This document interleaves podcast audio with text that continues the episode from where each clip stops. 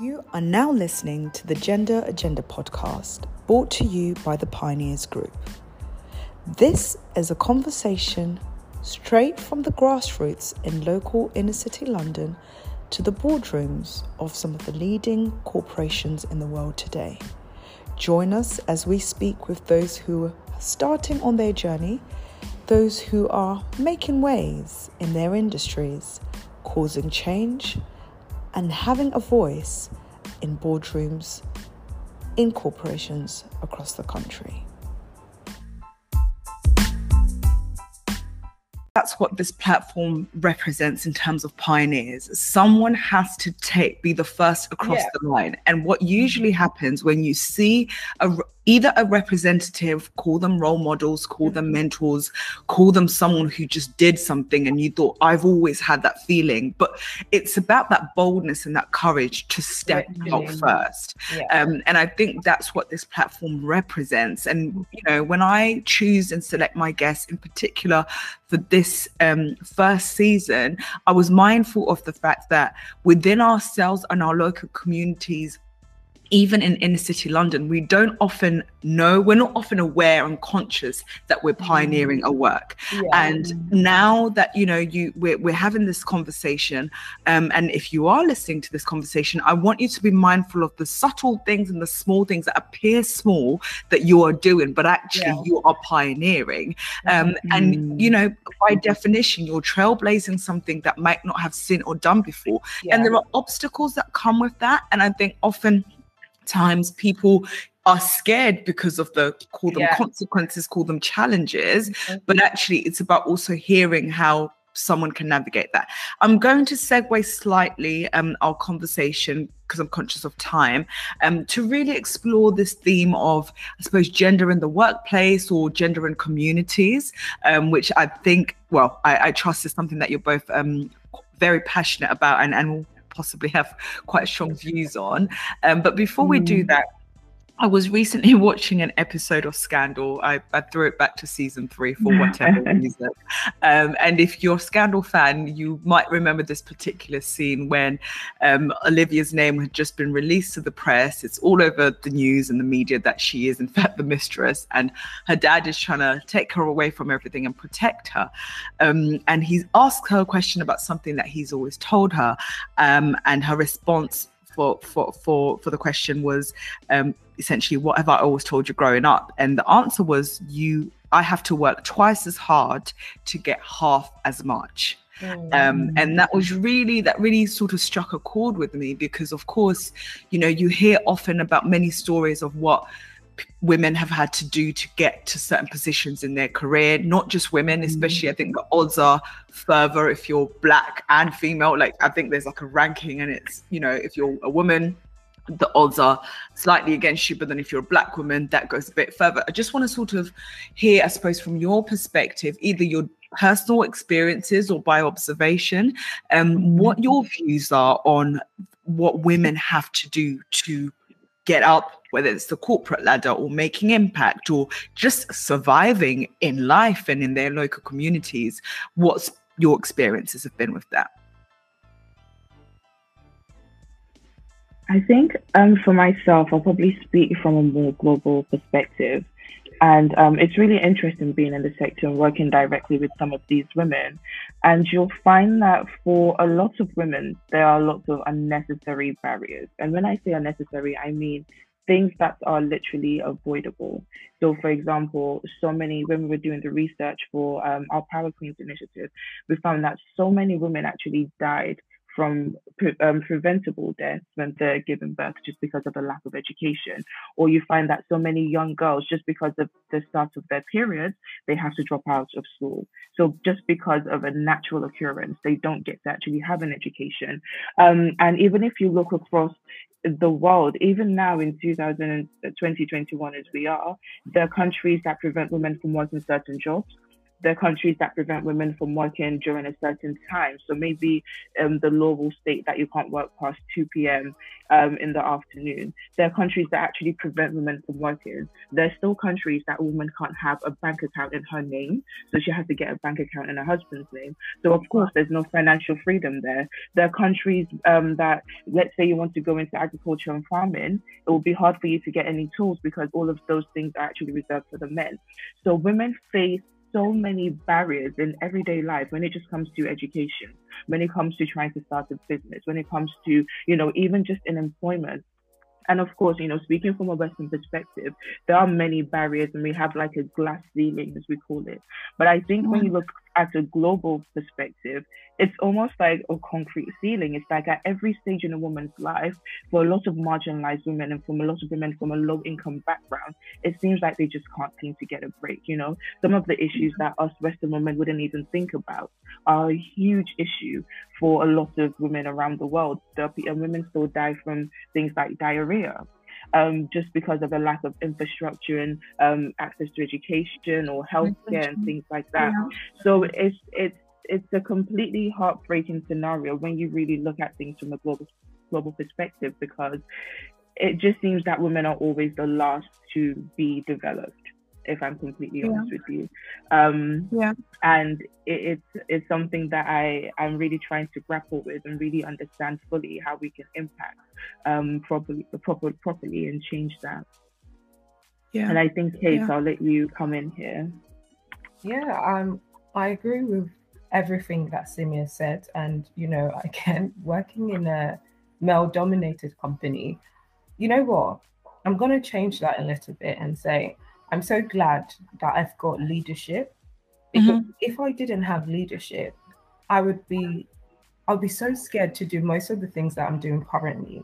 I yeah. wouldn't have the confidence to literally just go into a, a, workplace and literally change everything. So I think for me, mm. I would say leadership has given me so much confidence that I never thought I could have in order mm-hmm. to be like even going, I was thinking, oh God, going to a male dominated company would just be hard. I'll just literally be sitting, doing my job nine to five, yeah, go home. But then I've been able to just come into a company, mm-hmm. literally the whole floor thinking, who is this girl? Like where is she coming from? Why is her mindset so different from everyone else? Because we do have this conversation sometimes with the directors of the V. It's like it's just become so like I don't know, all one level if that makes sense. Like yeah, yeah. this Kate thing, like she's so like different. We didn't expect to employ someone like her. So yeah. I think leadership has really, really helped me with that.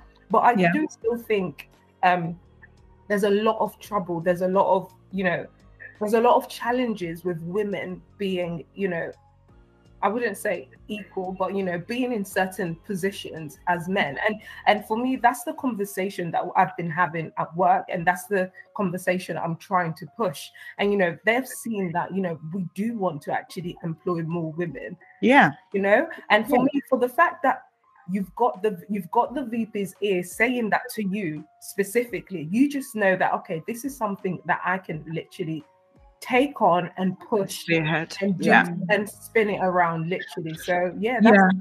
And I and I think that oh sorry. Sorry about that. I love that you mentioned about um, confidence because it's that's a really interesting thing. I think when a woman has full confidence and is fully aware of the mm. power that she has. She's literally unstoppable. Yeah. So right. even for myself, there's been a lot of discourse, and what we try to do with the Power Queens initiative is actually to speak to young women across different countries and really increase their confidence. Because yes. you'll find one of the major things, right? Imagine living in a world where almost all the laws and all the policies in your environment, it almost seems like it's against you. You know, you have yeah. laws that ban you from working, even things like child marriage. A lot of these things are yeah. sanctioned by law. Even in Nigeria, I think the legal age to marry a young woman is you can she can get married at the age of 14. And Nigeria is supposed to be like the pinnacle yeah. of development in Africa, yes, because you see these um, legislatures and where laws are being made and things are being governed. There's a lack of women representation as yes. well.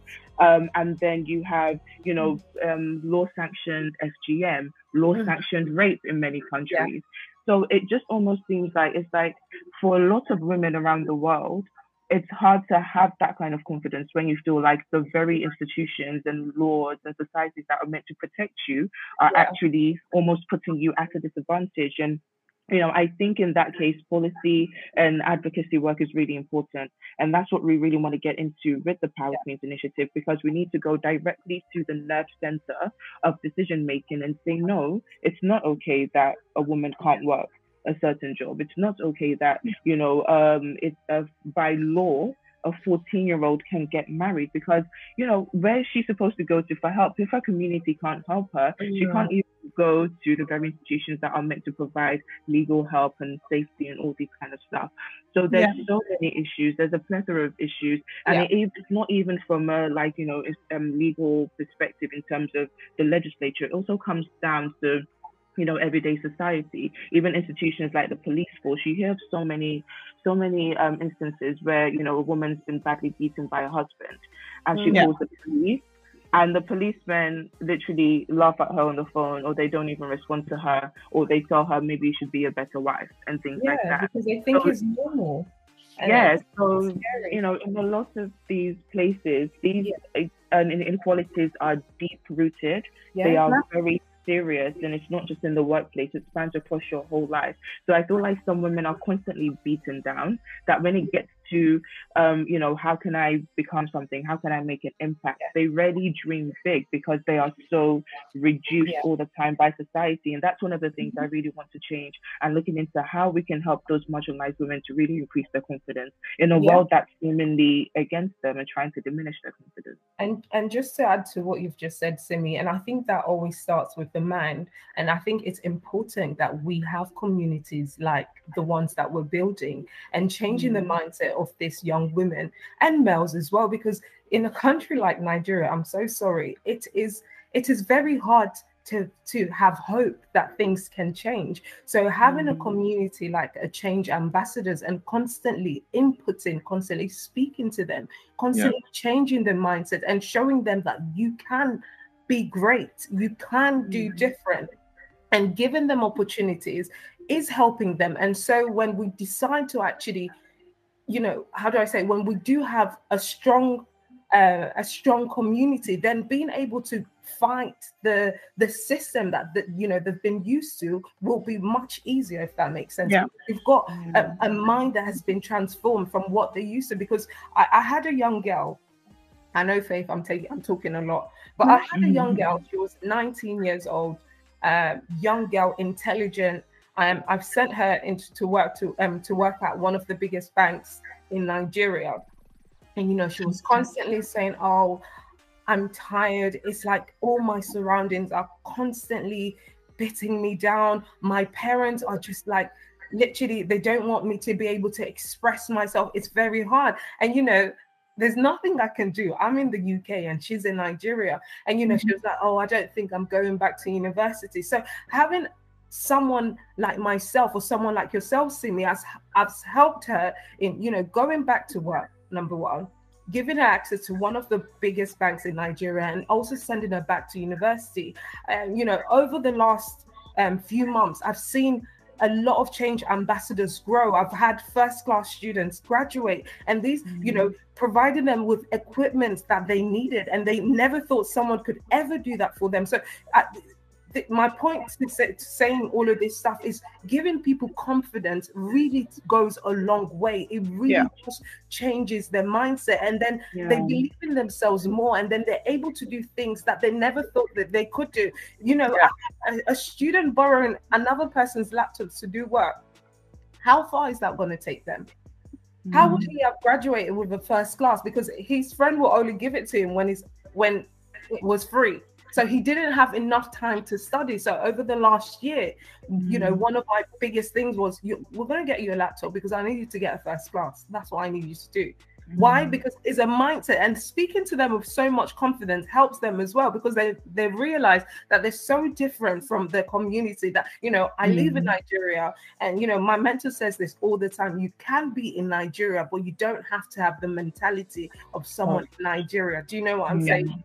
Yeah. So yeah and i think and i think um it's important because as you're saying like they constantly you know words are so powerful that they don't have to be spoken. Your environment is constantly speaking to you. Yeah. when you step out the door there's a message that's being sent to you. Yeah. so it sounds like with these platforms and these communities it's a counter message that you're sending to these young women to say actually and and I think that's how it begins. It's that kind of um, drip effect, just a small word here and there. And I think to your point, Simi, you know, rather than starting with numbers and volume, it's that changing a life at a time, a young girl at a time, get one through the door, get one over the line. Um, and she can begin to do the same.